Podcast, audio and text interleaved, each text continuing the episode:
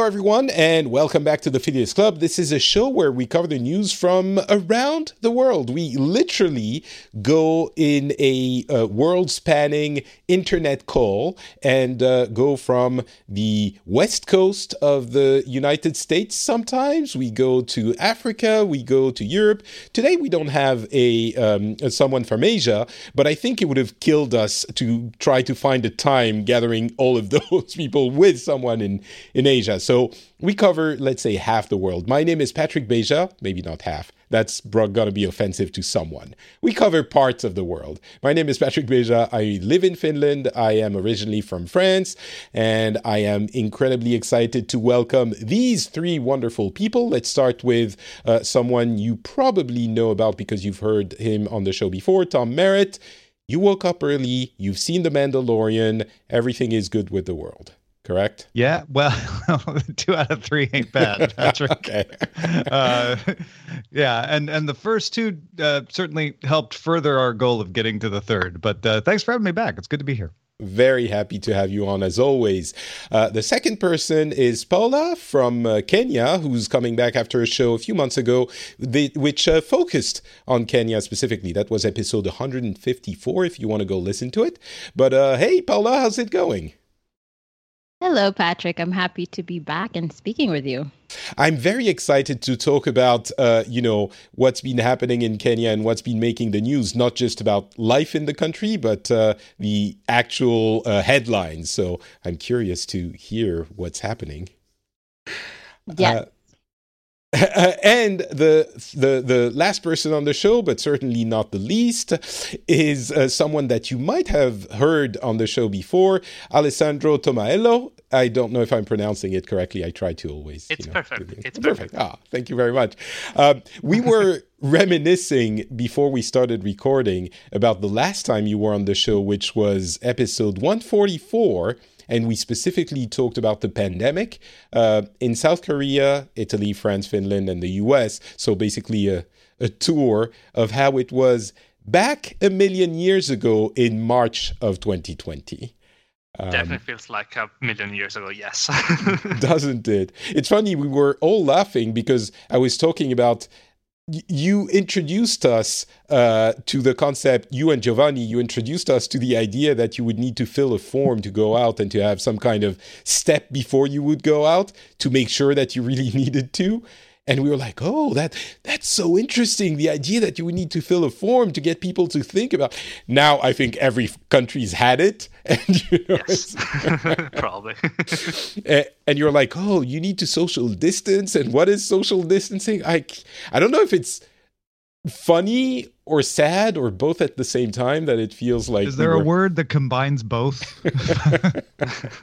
I, I, don't i think 2020 is that word is 2020 yes although maybe it, it's a little bit more sad than than funny. I mean i don't know. It's it's certainly sad. I'm not trying to say that 2020 isn't sad. It's a pandemic and there are you know many many people who died. But it's it at the at the same time it's not like a world war. The it's looking like we might have a, a serious vaccine fairly soon. Mm. it's i've been saying on the show over the past few weeks that i think we're seeing a path away from the gloom in 2021. Is that something? Maybe I'm going to turn to Paula and maybe she's going to say, oh, no, we were fine. All, all 2021 was great. But do you think it's fair to say, no, maybe not. Do you think it's fair to say that it's looking up next year for next year or, or am I, you know, delusional? Well, let me just first say that March 2020, the virus had not hit Kenya just yet. So I have mm. fonder memories of March 2020. Sorry, Alessandro. Um, and um, and so for, for 2021, um, you know, it's been very interesting watching sort of the global news about the vaccine and who's getting mm. the vaccine and where getting their vaccine. And I don't think the vaccine is coming to Kenya anytime soon. There's been no discussion of it from our government. And so I think people are just sort of prepared to be doing this lifestyle for some time and and interested in sort of how sort of the wealthier countries in the world are able to to take on the the the vaccines. And hopefully they can be our guinea pigs uh, in seeing how this works. But generally i think the idea is as long as we get to escape 2020 i think most people are looking forward to 2021 in that way I think it's fair to say as long as we get to escape because we're not out yet. There are like three weeks left and who knows what's going to happen. but so let, let me deep, dig, dig a little bit deeper in this. Uh, what's the situation currently? Like how badly are you hit with the, um, with the pandemic, first of all? Yeah, so we've had about 90,000 cases um, in Kenya with a majority of them, like 71,000 of them being recovered and, and just about 1,500 deaths. So it's very low compared to, say, what's happening mm. in many places around the world. But also, there's sort of been a sense of early on, we, we locked down and we shut down and we. Um, Nairobi, which is the capital, was was was locked down, so they, no one could travel in or out of the capital unless you know they had a special pass or permission. And now especially since it's december which is our summertime this is really our big season where a lot of the diaspora comes back and so forth. It kind of feels like covid is this thing that we know is there but we're not taking too seriously. I mean we're wearing masks and sort of social distancing but you know people are going out and mm doing things that they shouldn't at this particular point in time um, which is which is interesting. And we have a curfew that starts at 10 p.m and a lot of people have been violating that curfew of late. So how do you combine the our holiday season which is very festive and it's summer with with sort of this expectation of of remaining diligent? And i think most people are tired of that you know, it's funny. I think every country, what I've, you know, gleaned from the conversations we've had uh, throughout the year, every country, every person thinks that their country is doing badly and that their compatriots, their, their, the citizens of this country are terrible and probably they don't really think about it in those terms but it seems instinctively they think they're worse than people in other country. And every person i talk to tells me oh but you know we're doing this and we're not respecting that and people are going out and pe- it, it it's it's actually it seems like it's the same everywhere. It's really interesting. Yeah if you know the whole world is your competition if if the, if I can use that phrase. So there's always someone doing better, and there's always someone doing worse than you, to mm. be honest. But I what I will say is here in Kenya uh, this week, our nurses went on strike. Um, a lot of like our healthcare workers have gone on strike because of lack of pay and lack of um, sort of PPEs and protections, um, especially after one particular doctor passed away earlier this week from COVID, and you know he hadn't been paid in five months. So Jeez. there's a lot of uh, drama and and politicking around that, and and so I think a lot of it is not. It's you know COVID has been generally kind to our country.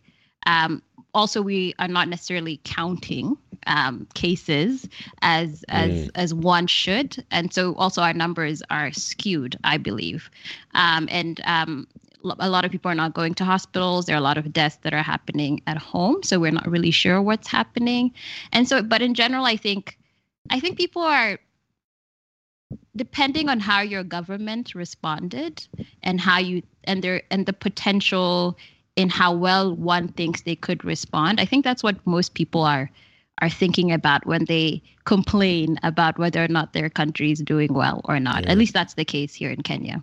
It it might have yeah certainly something to do with this. I think in Finland we're doing well because of population density, and then people in Finland are already social distancing uh, anyway, even without the pandemic.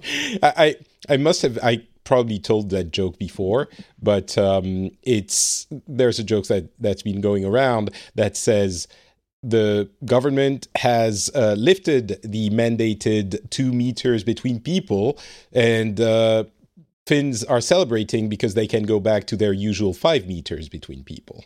So kind of um, I, I I'd like to ask a little bit more about the vaccine still, Paula. Um, because obviously for everyone else on the panel i think everyone started as you mentioned saying okay so when are we getting it? Is it you know end of december or early january? How are going how are we going to administrate it? And who is going to get it first? Etc etc we're sort of getting the machine rolling and maybe we're a little bit more impacted and it's winter and that is you know takes a heavier toll but at the same time mm-hmm. as you said you're not counting um, everyone you should maybe as we were uh, a few months ago is there a feeling that i'm going to ask it a little bit bluntly is there a feeling that uh, you know oh there you go the rich countries are grabbing all the vaccines for themselves first and we'll probably get it later if we can um, like is there some kind of resentment or at least yeah how do how are you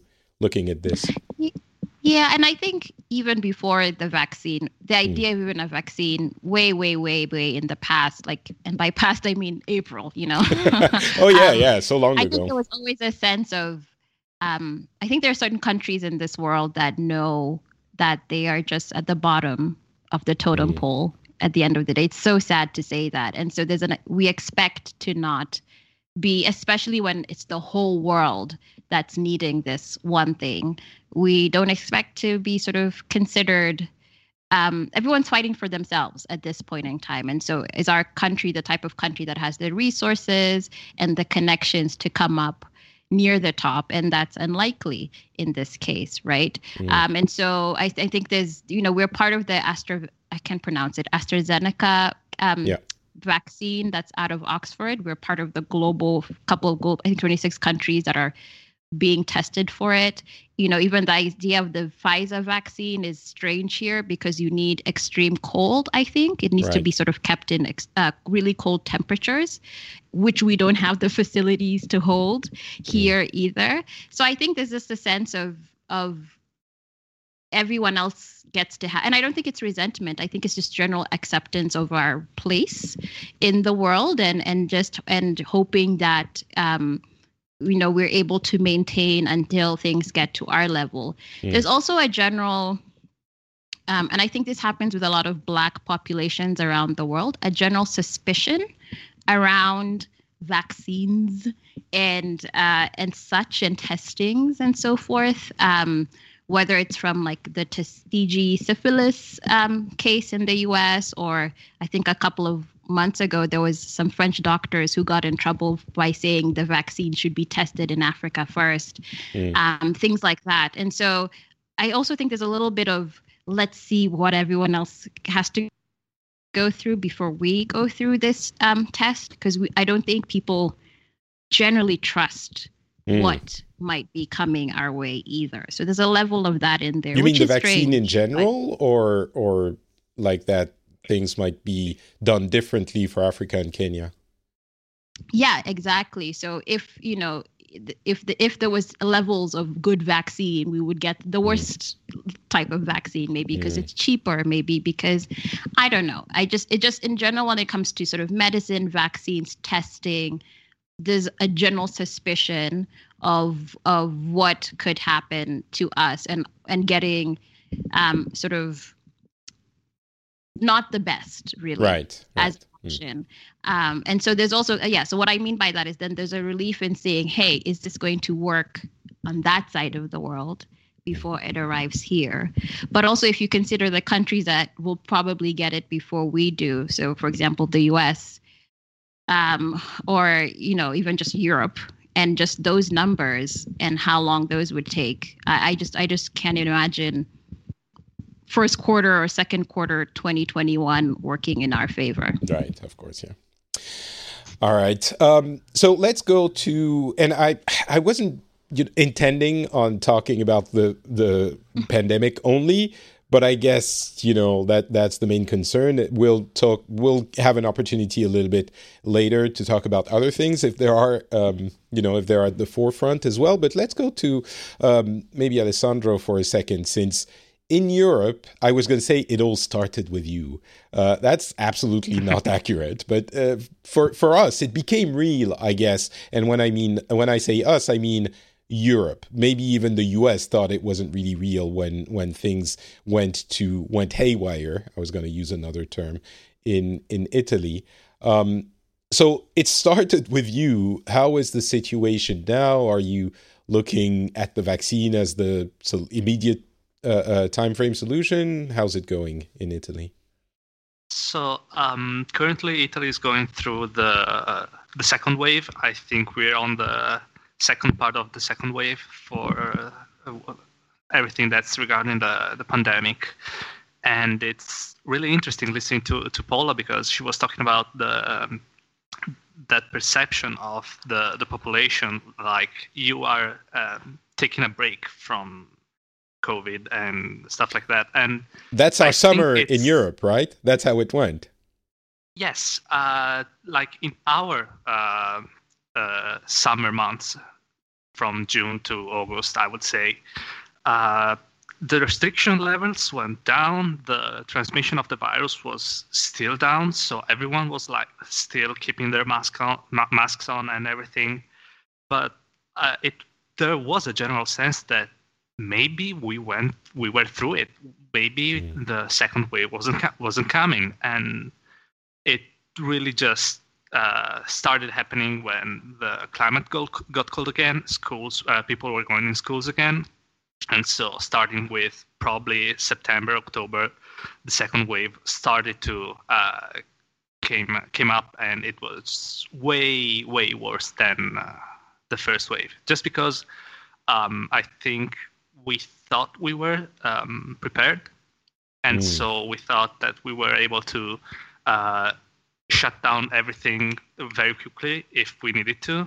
But still, we try to um, also have an also trying to um, keep schools open, keep the economy going, uh, trying to have a more um, uh, how should I say this? Um, a more open um, idea against the vaccine. Mm. Like when we got hit in at the end of February and start of March, uh, nobody had masks. Nobody had um, uh, alcohol alcoholic frictions to uh, disinfect your hands if you maybe wanted to go have an haircut. And I think what happened in this second wave was that we all thought yeah, uh, maybe we can be we can try and be uh, much more careful. Mm. And now we are prepared. We know what we are going to go through, but it just happened that this uh, this wave hit us uh, much harder than the the first time. And it's not just talk, because talking you about numbers yeah no, it's not just because you counted better uh, you know there was more testing which meant yes. you know more numbers because certainly in france that was the case i don't know um, I mean, in France, we I think everyone stopped wearing masks in summer. It was like complete, like woohoo, relaxed, we're good. Um, but it, it, it, the the second wave, uh, at some point, there were some people thinking, "Oh, it's not going to happen. We're going to be fine," and there was this general now we we were prepared as you were saying so we we can handle it and certainly it, it wasn't the case but there was also I, am not trying to diminish the importance of the second wave. It, it, was probably bigger than the first one maybe i don't know but the number of testing was so much higher that obviously the the, the number of cases skyrocketed. Um, yes. yeah. Uh, yes. I i'm pretty sure i uh, I should check this before saying it, but I think that one of the variables that you can you can check regarding this should be the percentage of actual positive cases uh, compared to the total cases uh, that are tested. And I think that in the second wave, that uh, percentage is still higher than the first wave. Okay. So it should be um, proportionally still bigger. Uh, I I would have to check that. So okay. I, I I, I, am not saying this is the absolute truth. I, I would have to check this. Yeah, but it, it certainly seems to it, feel that way. It still feels uh, bigger. It still feels like, oh man, we knew uh, the, the, this was a possibility, and it still happened, even if we try to be uh, to listen to the rules, to mm. um, just go by by the law and common sense. Uh, do you think people did listen to the rules? Uh, because in France, again, I'm comparing everything to France, but in France, people did not, and it was just you know, like, uh, well, I, they, maybe that's unfair. We heard a lot about the people who didn't, and maybe there were a lot of people who did, and of course, you don't hear about the people who do who follow the rules. But um, do you think in Italy people followed the rules? I think in the first wave, um, basically everyone followed the rules. Mm. Uh, there was, it was a really scary situation. Uh, we were the first um, country in the West to go through this, so it was Yeah. a completely alien situation for most of us. And just, I think, just out of fear, uh, people were much more happy to um, listen to the rules and follow the rules. Mm. I think now uh, people are still following the rules, but I think uh, it's a little. Um, people are more uh, relaxed and not that scared because uh, they have already uh, went through this once. So I think maybe there's not the same level of people uh, following the rules. And yes, of course, the uh, it, if you just go um, turn on a TV and listen to news, it feels like no one is wearing masks. hmm But it people very much do still follow the rules, in my opinion.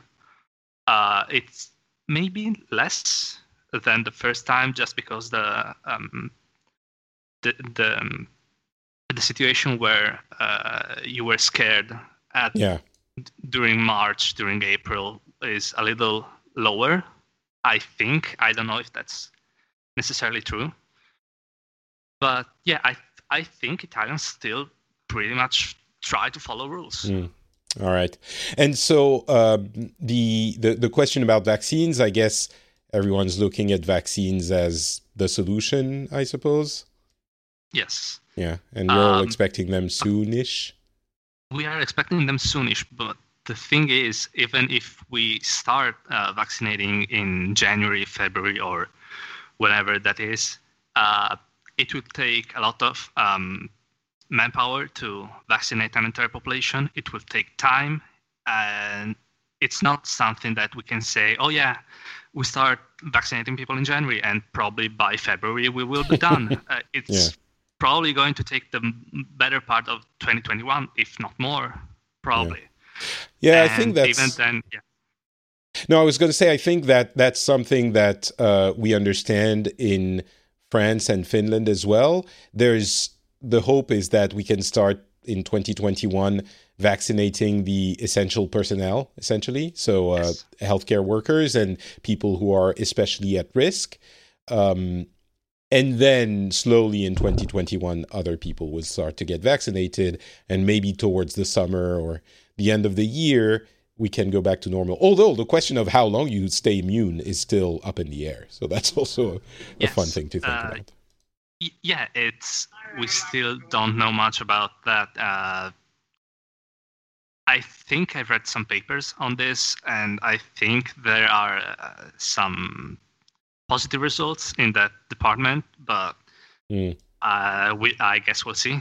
I Yeah. guess we'll see w- w- how long a person could be could, could stay immune to to COVID after Yeah. getting that vaccine. It's totally possible that uh, the vac- the COVID vaccine could become uh, like the flu vaccine.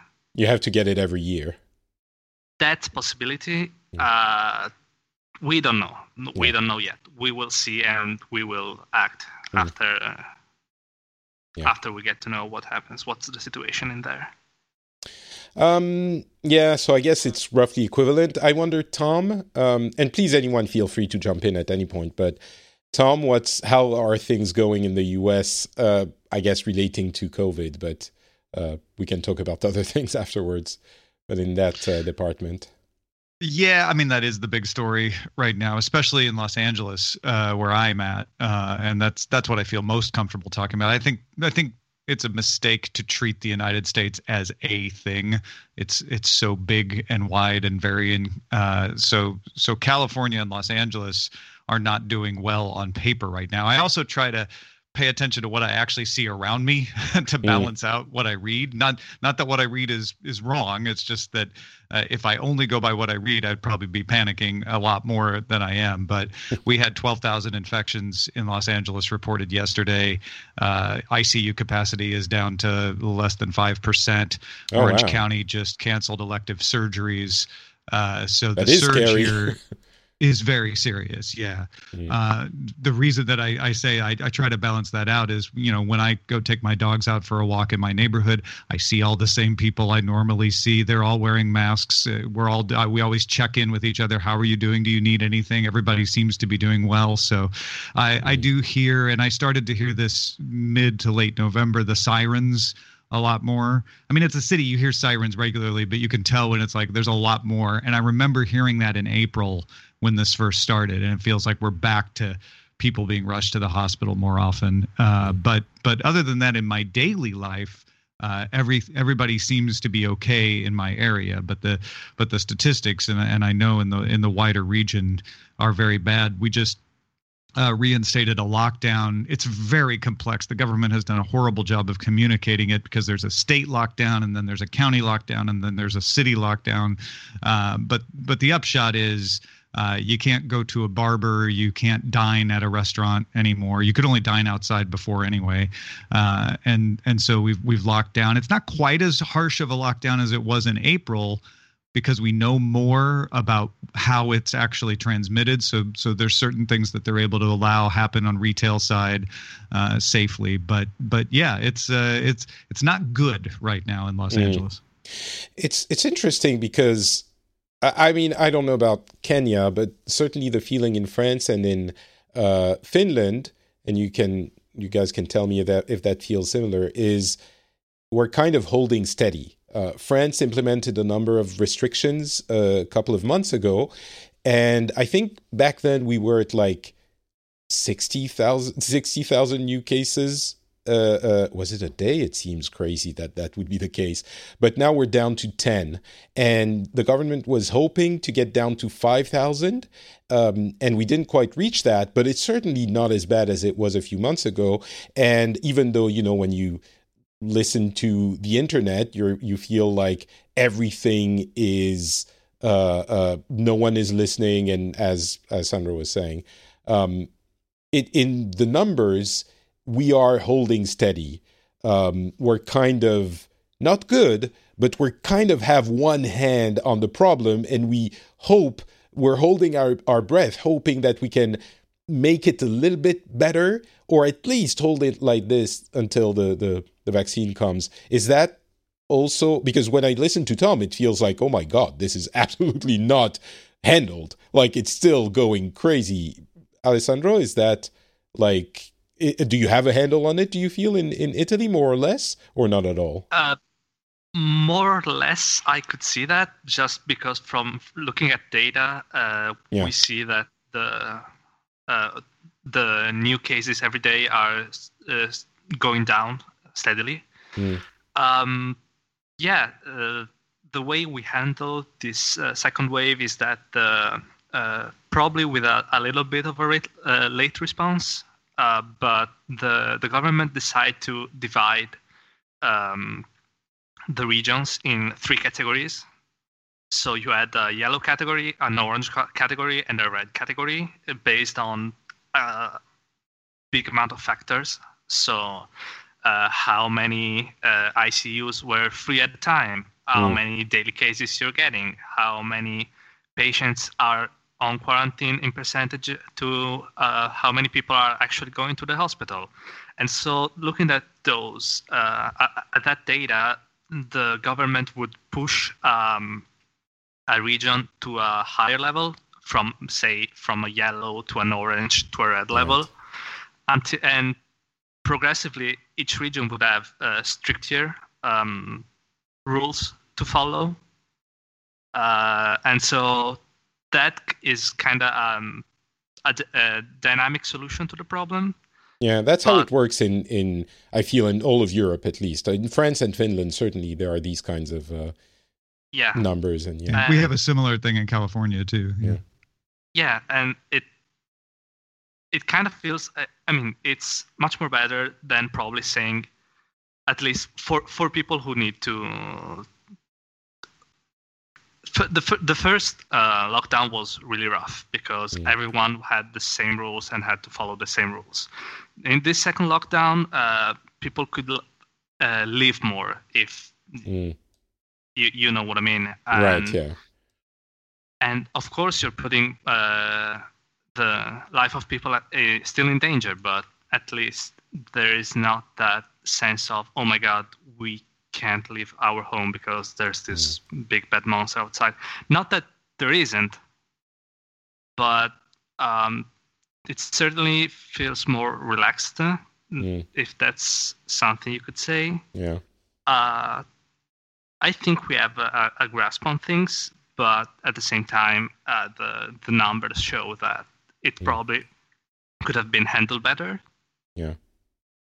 But since you're not living in a simulation, you're living in a reality. You have to try to balance things out. You, Yeah.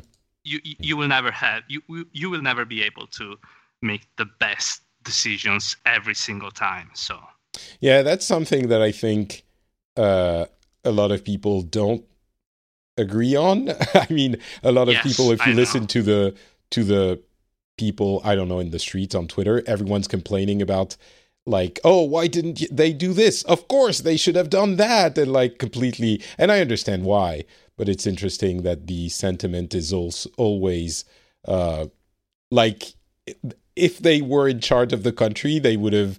Uh, done such a better job at every decision. It's like armchair Yes. pres- governing. I don't know. yes, absolutely. Um, I wonder, Paula, how do you feel? What do you think when we're talking about all of this? Um, you know, the, situation, how we're handling it. Like, how does it feel to you, seen from you know the almost the other side of the world? Yeah, it's very fascinating because, you know, when I was listening to Alessandro speak, I was even kind of think, I'm like, what wave are we on?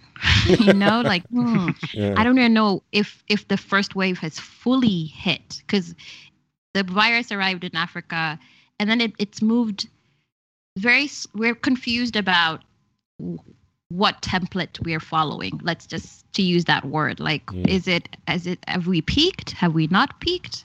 Um, of course, our cases are rising. We're not getting better. We're not getting a better handle of it, and there's a sense of we're never going to get a handle of it anytime Really? soon. Mm. Yeah. So so it's likely to keep increasing, but we've just accepted that is life here.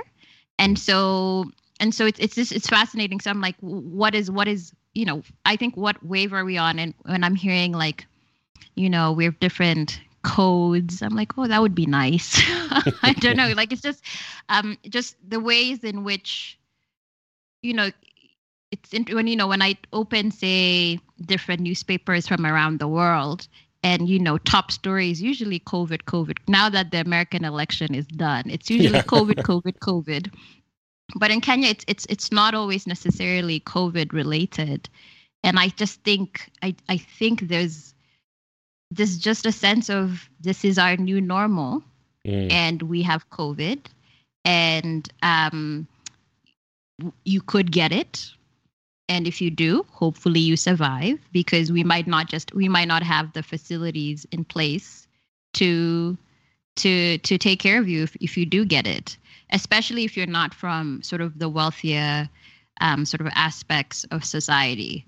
Um, what does that then that mean? But I think in general, a lot of people have been confused about the the virus in Africa and how it's moved and why so you know there haven't been all these huge cases but i actually think it's because we're we're very much behind um i i think we're still early on in the first wave to be Mm. quite honest. It's just the curve is a little slower on our side. So it feels like our concerns are like, uh, and, and I'm sorry if I'm you know not representing your what you're saying well, but it feels like, oh well, that's nice that they have their their things, but like it doesn't really concern us because we're not on that like No, it's interesting. It's, it just depends. You, you know, there's sometimes, for example, there was this big story about how I think it was Warner um, Mm. a big movie studio in the US had decided that they were going to stream all of their movies for 2021. Yeah, I don't know, Tom. yeah. You Mm. might. Yes. Okay. yeah, great. that's right. You got it. Right, but we're still going to movie theaters here. Oh, you know? really? Yeah, we still have. You know, it's of course this distancing, but going to Mm. the movies, they're still open. You know, there you can still go watch a movie Mm. here, and so that's what I mean in terms of this. Sometimes there's a disconnect with what's happening on your side of the world and then what's happening with mine because then Mm. my if i had a movie theater i would wonder well do i get to distribute movies Mhm. uh, next is how does how does this new big news in in movies affect us here and so forth um is is so it's it's it's strange because i'm trying to see what are the ways in which things are co- in common with what you're all going through and even some of them i'm saying we had had 1568 deaths which is big Mm. for us but compared to some of the numbers Oh, we're both, you yeah, know, we're we're very much past that. It's like, oh, Yeah, that's that was. Tuesday. You know, I- I'm Yeah, exaggerating, but not yeah. even. I think it's about three thousand deaths, uh, you know, a day now in the U.S. Hmm. So it's it's so it's it's it's it's how do you how do you speak about crisis in my own country? What is considered a crisis when, in comparison to everyone else, whose crises seem so much more bigger and more um, like really life threatening. Hmm. Um, So it, it doesn't feel life threatening for for you. it doesn't I don't think i you know um i have family in the us and um i i know my my mother wanted to fly to the us around thanksgiving and we were like why?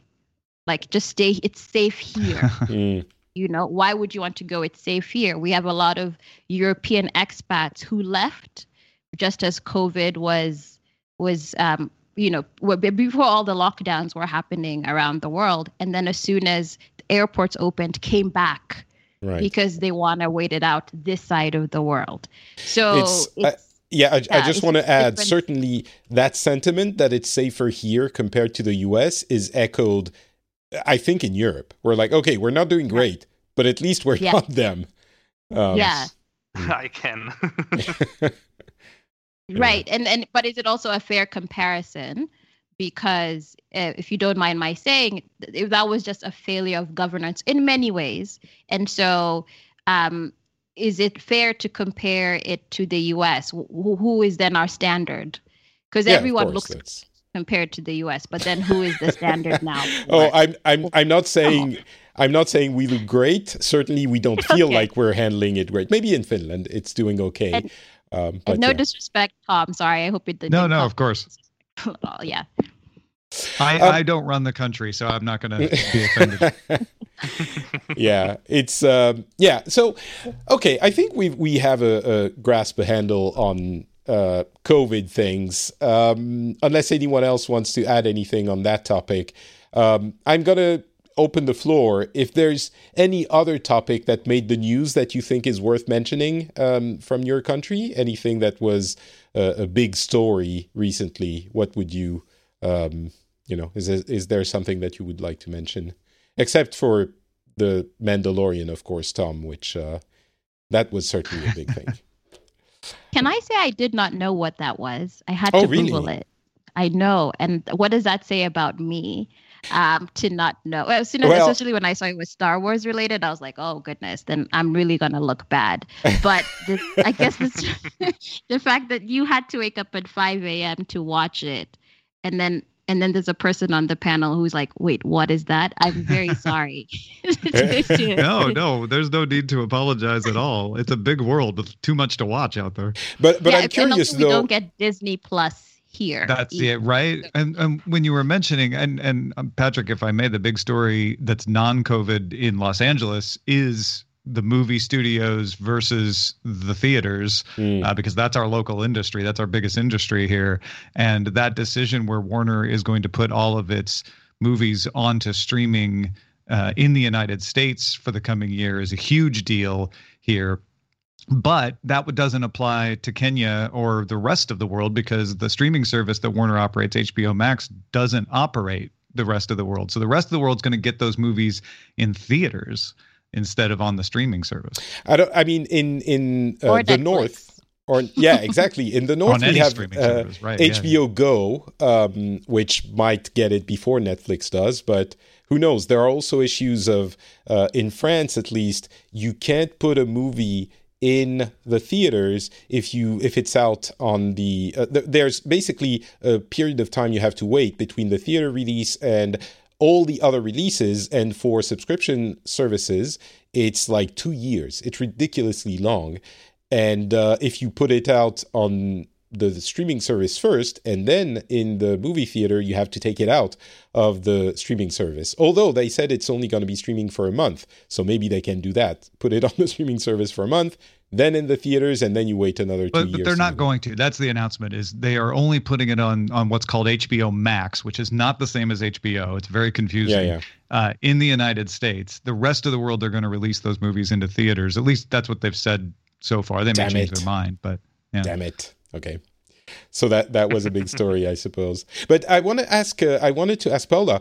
Do you not know what the Mandalorian is, or do you think people in Kenya don't really know what it is because there's no? I think it's me. I don't want to represent okay. my country badly. I think I you know just and I'm I'm really confused about how I missed this. You know, it's one of those mm. things like how did I this? Of course, this is of course this is huge. Right. How do I have no idea what they're talking about? So so you um, think, so Ken- people in Kenya? Right. People um, in well. Kenya probably know. about how people are consuming media mm. here during COVID, I think. So, um, you know, if if it's a big movie release, and I if I get this correctly, this is a TV series that's yes. specifically on Disney Plus. Exactly. If it's if it's a show that's on streaming, um, that's a little tough to and then it's streaming that's not netflix really because that's mm. at the end of the day what we we get it, it it things can you know we hear about it maybe but they can sort of get lost in the fray i think in terms of consumption what's picked up on our side of the world during covid is korean dramas and korean um, sort of television mm. has really become popular here mostly through Netflix yes. at the end of the day. But that seems to be what's getting a lot of attention here. That's that's funny because yeah, I think they picked could, up I've everywhere. watched a lot of Korean drama yeah. myself. I don't think I'm representative of a whole lot of other people here, but we, there's some good stuff coming out of Korea right now. Yeah. I think there's, uh, you know, Netflix kind of started with some Japanese drama, but then they got a lot of, uh, uh, you know, local Korean stuff that they could buy relatively cheap. I'm guessing because they've never really been exported, so they bought all of them and they they took the world by storm. Um, I I kind of on principle since Japan and Korea have been enemies for so long. I'm like, I don't want to watch the Korean stuff. I want to watch the Japan the Japanese stuff. Also, I don't have time to watch anything, but you know, that's one of my yeah. My Yeah, it's we have we are, we are attracted to a specific. So like I guess Korean dramas make sense. Filipino TV shows, Mexican and Brazilian telenovelas, those do very well hmm. here mm. on TV and Turkish dramas as well do well here. That's such an interesting association, like Korean and telenovelas and Turkish. That's uh, anything to do with family, mm. corruption, drama in that way yeah. feeds well here. I That's think. interesting. Um, all right, Al- Alessandro, is there anything other than COVID on the radar for you know big news topics from Italy, or is it really just vaccines and COVID? I mean, most it's mostly COVID uh, mm. at this point, but once the the the second wave is starting to get into this kind of second half of the uh, of uh, this, this situation, it's mostly uh, everything is just mostly going back to politics talk. Mm. I feel uh, and how everyone is just trying to instrumentalize everything like like you do you know like you do uh, every every side of politics is just trying to instrumentalize every single uh, piece of news that uh, comes to the to television to to whatever and i think the one of the biggest talking points right now is that um, it, it's still COVID. Unfortunately, I'm sorry, I don't have many more. Uh, oh, that's things to talk fine. about, but Yeah. uh, there has been there have been uh, new new rules put in place for uh, Christmas and for um, New Year's, so that all kind of um, meetings are going to be uh, outlawed hmm and it's going to be really interesting because you will not be able to travel far from where you actually reside and it's going to break a lot of um, families it's going to For Christmas, you mean they won't be for able christmas to? For yeah. Christmas, which is absolutely uh, incredible it's probably on the level of thanksgiving in the us since that was a big uh, big news coming through the internet like couple of weeks ago Mm. and yeah, so everyone is talking about uh, is talking about all the all the restrictions that are going to put in be- put in place. How these restrictions make sense but don't make sense in couple situations because it's really different that you can travel out of your say your county if you live in a big city rather than if you live in a small city. Um, yeah, it's mostly that and just mm. politics from the left wing, the right wing, uh, the more moderate people. Just every try- everyone is try- trying to make um, a story out of it, trying to get uh, the, the actual government to uh, tremble in fear and uh, Yeah. and see if they can take some percentage votes to, uh, under their wing. Mm. Yeah, I think, I mean, obviously it's kind of the same in, in France. Everything is about COVID, and we have weekly, uh, like, addresses by the prime minister, and sometimes every month or so by the president, um, telling us where we stand and what they hope is going to happen in the next few weeks. And uh, when things don't go as well as they had hoped, the new kind of restrictions that are in place, and all of that. Um, but I think there's one thing I didn't mention in the last episode. It, it happened after, I believe, which was a a pretty horrendous, and I'm talking about France again, not Finland, but a pretty horrendous case of police violence, um, which was caught on tape of um, a, a three police officers who grabbed a uh, black music. Of course, you know it's a someone from a minority, um, a black music producer who was entering his office, and for reasons, maybe the reasons have been made more clear now, but they were very unclear even days after it had happened. They pushed him inside his studio, which is just an office, and started, excuse my French, beating the shit out of him.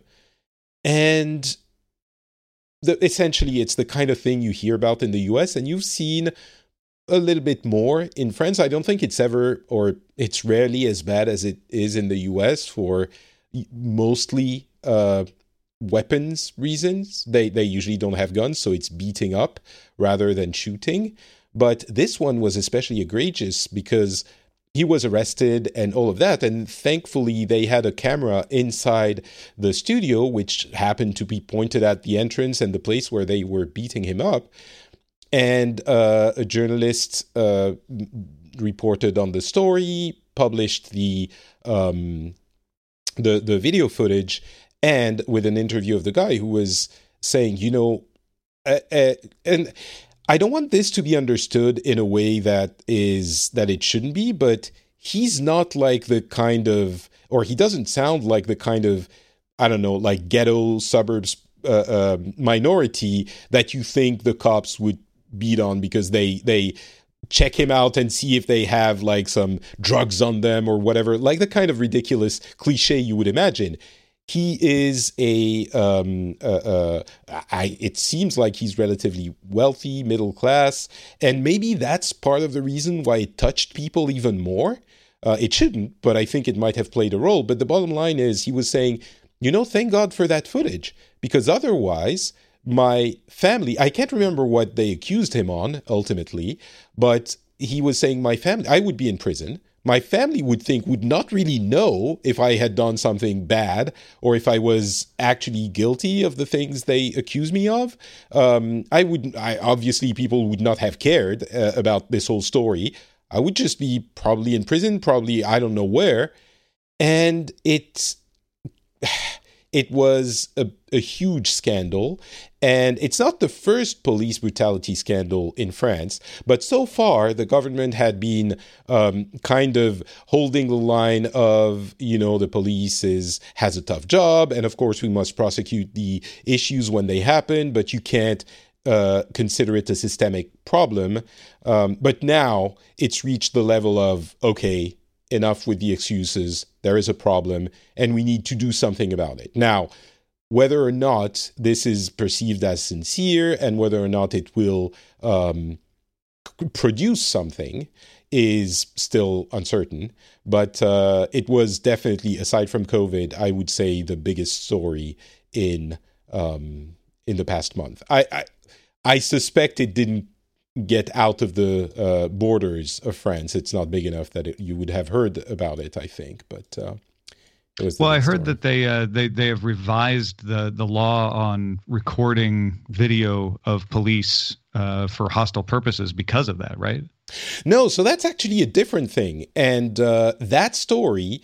Uh, so the the the thing you're referring to, Tom, is a different bill that was passed um, to prevent people from not recording but broadcasting um, images of police officers unblurred with the explanation mm. that people shouldn't use these uh, video, this video footage and this kind of video footage to kind of dox or harass uh, police officers, which I think on on paper is, I mean, sure, why not? You know, you obviously you don't want people to uh, to to point fingers at police officers who are doing their jobs and and harass them or or get their faces out there, but um, first of all, there are laws that already prohibit this kind of behavior. And second of all, it was never really a problem. Like it, it's it wasn't a thing that people would do it. Maybe it's good to prevent future issues potentially, but it was never really a problem. And the third thing I think is that um, there are issues with police officers not wearing their uh, ID badges which with the numbers that uh, allows them to be identified. And there have been, as people know, I'm sure, with the yellow ja- yellow vests, yellow jackets, a lot of protests in France, and that issue has been coming over and over again, along with police brutality. So, police brutality has been in the conversation for a couple of years, and that law that you can't.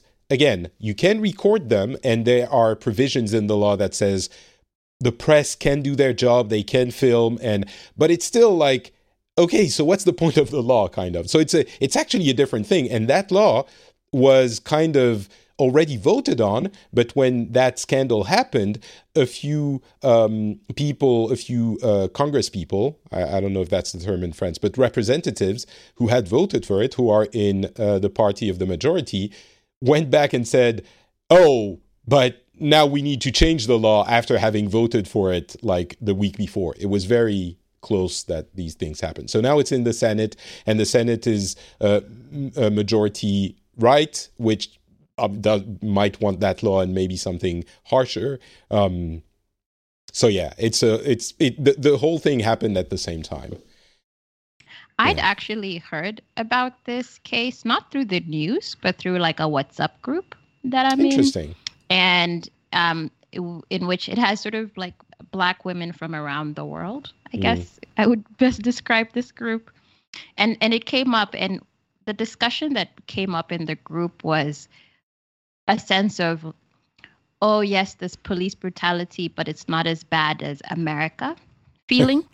um, which I think people always use as a standard. And then there was an argument among sort of the black Europeans that it's it's it's such an unfair comparison mm. because it's just different kind of i think the american version first of all because of america just being a place where we all consume news from there to begin with and then that particular black population is very vocal and and in and seen and covered in their media i think that's a little bit different because I, I think earlier in the summer there was a case in Portugal with an actor who was might have been murdered through police brutality. I'm I'm not sure if it was that, but there was that. That's this general argument of um, just because it's not America doesn't mean it's mm. not as bad. And what was funny is that there was a, a woman in the group who was Canadian, and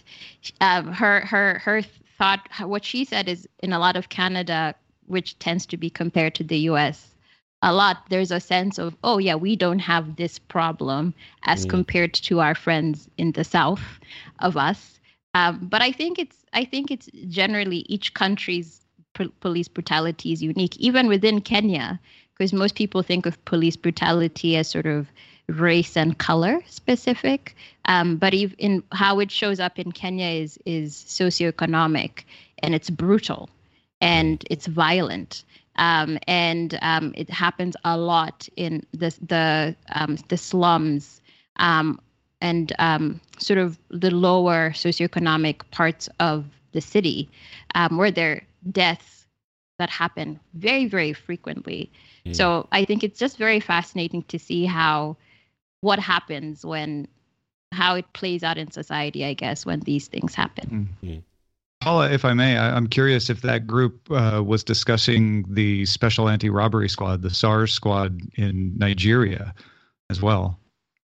Yes, very much so. Um, and that was a big, that was a huge thing, mostly because of the protest protests around it and and I'm not sure if everyone is familiar but there's um there was a police brutality sort of protest that happened in Nigeria a couple of I guess it's still it's still ongoing but it's died down. And it was about police brutality in Nigeria. And and and it was it was close to sim to in the in the world's mind close to what happened in the US in terms of timelines. And so the question of just police brutality in general, what the police get to do when they're in charge, especially if they have weapons, especially if they have um, I don't know whatever forms of um, equipment to to to to keep people in in I guess people quiet um, is key. So yes, that's also that was also a really big discussion. Mm. And what was special about this that discussion is race was taken out of the conversation when it comes to talking about police brutality within Africa, because the dynamics around that are are, are quite different. Mm. I, I, just want to mention that uh, that sentiment, and I speak as someone who is not the victim of obviously racism or police brutality, but the sentiment that you mentioned that at least we're not the US, I, I guess, again, I'm sorry for all the US listeners. Um, there are a lot of them, you know, I think the majority of listeners, but again, just like COVID, for police brutality, my sentiment, and not to diminish the realities of police brutality elsewhere, the sentiment is at least you don't get shot, right? At least you don't die. And that doesn't mean, you know, that poor guy who would have ended up in prison probably for a very long time. It doesn't, you know, it's not great either. I'm not trying to say that, but the feeling of, well, at least it's not the US is echoed a little bit here as well, at least for me. Um, yeah, and death is the extreme. What course, leads yeah. to the death is the harassment, the, you know, there's different levels of that violence mm. that one leads to and and i think that's that's the difference i think sometimes with with some countries is that you can be harassed consistently and all the time and just because you don't end up dead doesn't mean the violation or the subjugation and is is is less as in i don't put i'm not just this taking away what it means to die at the hands of the police but because that's so extreme. A lot of the time people excuse what happens in between yes. getting to that point. Yes absolutely. And and yeah i'm not you know if you're if you don't reach level 10 of horror it doesn't mean that level 9 is not horrible. And it's still you know obviously. Um yeah or I don't know, maybe someone who's actually been the victim is would tell me, you know what, it's all level ten. Like it's not, it's not one is less worse than the other. It's it's possible. Yeah, and if I may say, um, I I think it's it's a good thing that it is getting exposed and talked about, even if that makes it look like, oh, I'm I'm glad I'm not in the U.S. because that will help us solve the problem. What you don't see are talks about extrajudicial killings or, you know, internment of Uyghurs uh, talked about in the same way because they sort of feel like, well, that just happens. That happens in those countries. And I think, you know, what I would I would say from the U.S. point of view is hopefully all of this attention will help us improve on that problem. And there's a lot of improvement to be had all around, I guess. Um, all right, I guess that's a that's a pretty good roundup of uh, a number of things that have been happening. Does does anyone have everything uh, anything else? or are we ending i don't think i'm going to be making another episode in 2020 where we're going to end on a on a high note um, but any, anyone has I'd another love to story? know how everyone is spending their christmas how they usually spend christmas and then how it's going to be different this year. I'd love to hear from you that from you guys on that. Tom you can go first if you want. Okay uh, yeah uh, we actually have the last few years spent it uh, in different ways. Last year we spent it in Japan. We will definitely not be doing it that way uh, this year. So uh, I, you know, I think we're we're gonna have some. We've ordered some some food uh, to make, and it's just going to be my wife uh, and I and our two dogs. Uh, we'll probably do some texts and phone calls and and video calls uh, to you know see our nieces and nephews and and sisters and brothers and and and whatnot. Uh, but yeah, it's going to be pretty quiet, just staying at home. Mm. Alessandro, what what about yourself? Uh, we usually spend the Christmas with family we usually travel to see our uh, see my grandma, uh, my uncle, my aunt that I don't usually get to see very often. But again, for the all, all the new measures that are going to be um, are going to be happening on Christmas, I'm going to spend all with my small familiar nucleus with mm. my dad, my mother, and my sister. Mm. So it's going to be the same Christmas with family, but on a much much smaller scale. Mm. What about you, Paula? I'll go after. Okay. Um, so my family is very spread around the world, and Christmas is the one time of the year that we're all together. So we're really feeling it that we would be around each other. But I'll luckily get to be around my parents, which I'm feeling very blessed about um, this year. And I think we're going to watch The Crown because ah. um, um, Di- Princess Diana was for African women was I don't know how to describe how much she was loved here. My mother used to buy foreign copies of Hello magazine every week to read about whatever Princess Diana was doing. And so um, and you know we are part of the Commonwealth and we were colonized by the British. So there's very much a fascination with that the royal family. Mm. And so um, I think we're all going to tune into Netflix wherever we are in the world and watch that season specifically for my mm. mother, just so she can relive her glory days being a Diana fanatic early on in her life. That's really interesting.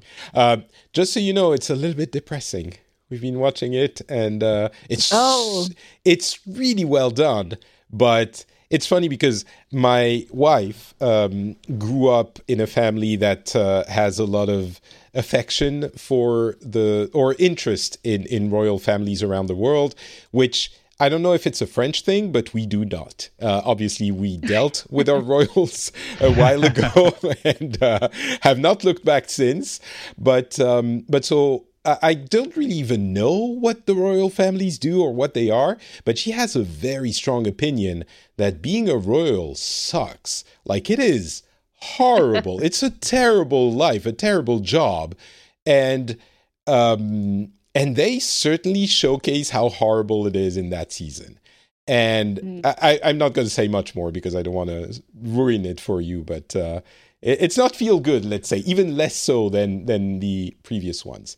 And uh, yeah, I learned a lot of things about the royal families, yeah. and uh, yeah.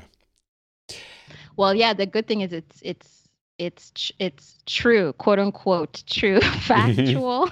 I guess. Well, there was a there was a the whole. Brits are quite angry about that, but yeah, yeah, there was a whole dispute there where they're trying to get Netflix to put a warning saying this is this is a work of fiction in front of it. That oh, really? Funny. Is that yeah. because the the first couple of seasons I thought were pretty well received? Is it for the fourth or because of the Diana stuff? Yeah, right. okay. specifically.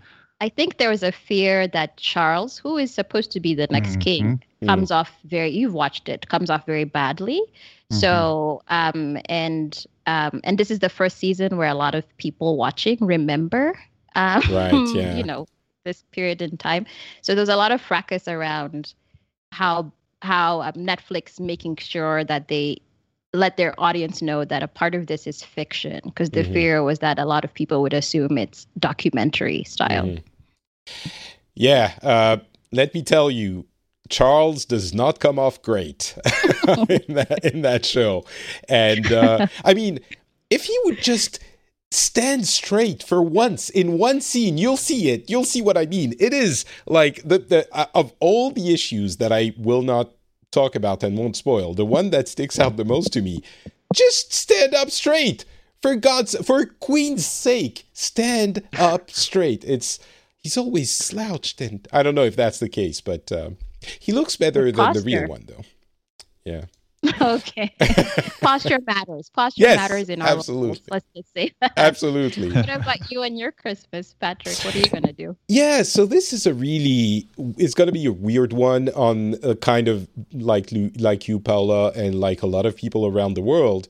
Um, it's because we uh, in the past few years when we've lived in in Finland uh, we would take the opportunity of the holiday, the vacation from our son to go to France and to spend a couple of weeks in, in Paris, uh, to spend time with uh, my mother and my family, of course, and have an opportunity for my son to speak a little bit of French or a little bit more. And obviously, that is not going to happen. So, it's not like we're it's it's not the end of the world. Um, we're not broken up about it. We're not, you know, it's just a, it's a little bit a little bit sad, a little bit unfortunate, but in the sense that we would have liked to do it, but we think we'll be able to do it next year, hopefully, maybe. And so it sucks, um, but it's not like something I would, you know, it's not like I feel like I should people should feel bad about it for me. There are things that, you know, maybe even for me, I wouldn't be shy about saying, oh, that sucks. I, um, people should feel bad. It, this isn't even on that level, but it does affect us. Um, certainly, it does affect how we're going to do things. We'll probably have the Finnish family over. So we'll still have family, and it's not so bad in Finland that you can't do that. But even if we include the Finnish family, total will be like, I don't know, five or six people, right? We're not gonna have a big gathering. So, yeah. Yeah, that's going to be Christmas. It's going to be a weird one, certainly. But uh, the, the in France, the problem is people expect uh, the popu- many people in the population to not follow the rules and just have Christmas, which, again, is not a good idea. But um, yeah, so there you go. That is the last episode of the Phileas Club for 2020. A memorable year in many ways. And uh, mm-hmm. again, it's not over. So let's hope things don't take a turn for the even worse. Yeah? You wanted to add something? Fingers crossed. Yeah, fingers crossed for sure. Um, but yeah, that's going to be it for, for the show. Um, I, uh, of course, as usual, I'm going to give each one of you an opportunity to tell us where we can find you on the internet if uh, listeners want to have more of uh, your opinions and, and views. Tom, um, you get uh, first go. Yeah, I do uh, several podcasts, many of them with Patrick. Uh, you can you can find them all at uh, tommerritt.com. That's uh, with two R's, two T's in Merritt. Uh, they are about technology, science fiction and fantasy books, Star Wars, etc. And uh, Patrick and I do one called Work Insanity, where we talk about uh, the challenges and triumphs of working from home. So again, you can find all those at tommerritt.com. Thank you, Tom. Paula, what about you? Yeah, you can follow me on Twitter at Kalibawse, which is at K A L I B A W S E. Um, and then any of the work that I'm doing around Africa and podcasting, which is my particular specialty with Africa Podfest. And um, yeah, that's that's what I'm doing for the rest of the year. So you can find me there. Excellent. Uh, the link to your Twitter account will be included in the show notes, of course. Um, Alessandro, you didn't have a Twitter account last time, I believe. Uh, has that changed, or do you have something else you want to refer people to? Uh, I I now have a Twitter account, and! I never tweet. Okay. so,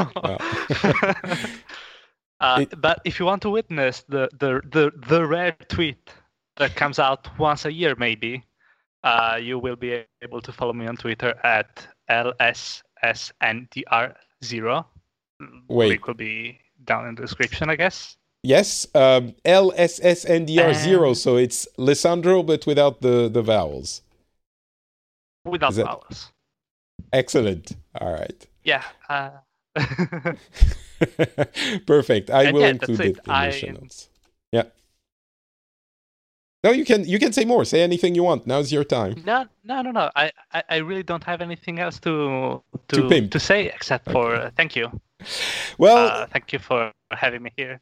Thank thank to all three of you. Um, for me, it's uh, not Patrick on Twitter, Facebook, and Instagram. You can find my gaming show if you want to hear about something that had a really good year in 2020. That's uh, people staying home and playing video games. Um, and we really had a great year. You can find that at uh, FrenchSpin.com. The name of the show is Pixels.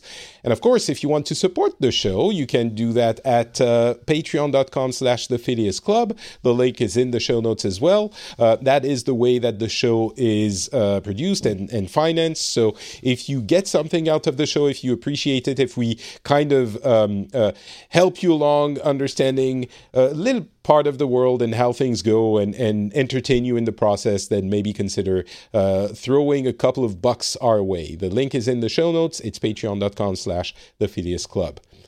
Tom, Alessandro, Paula, thank you so much for helping me have a fun uh, last episode of the year. and uh, I will talk to all of you in 2021. Bye.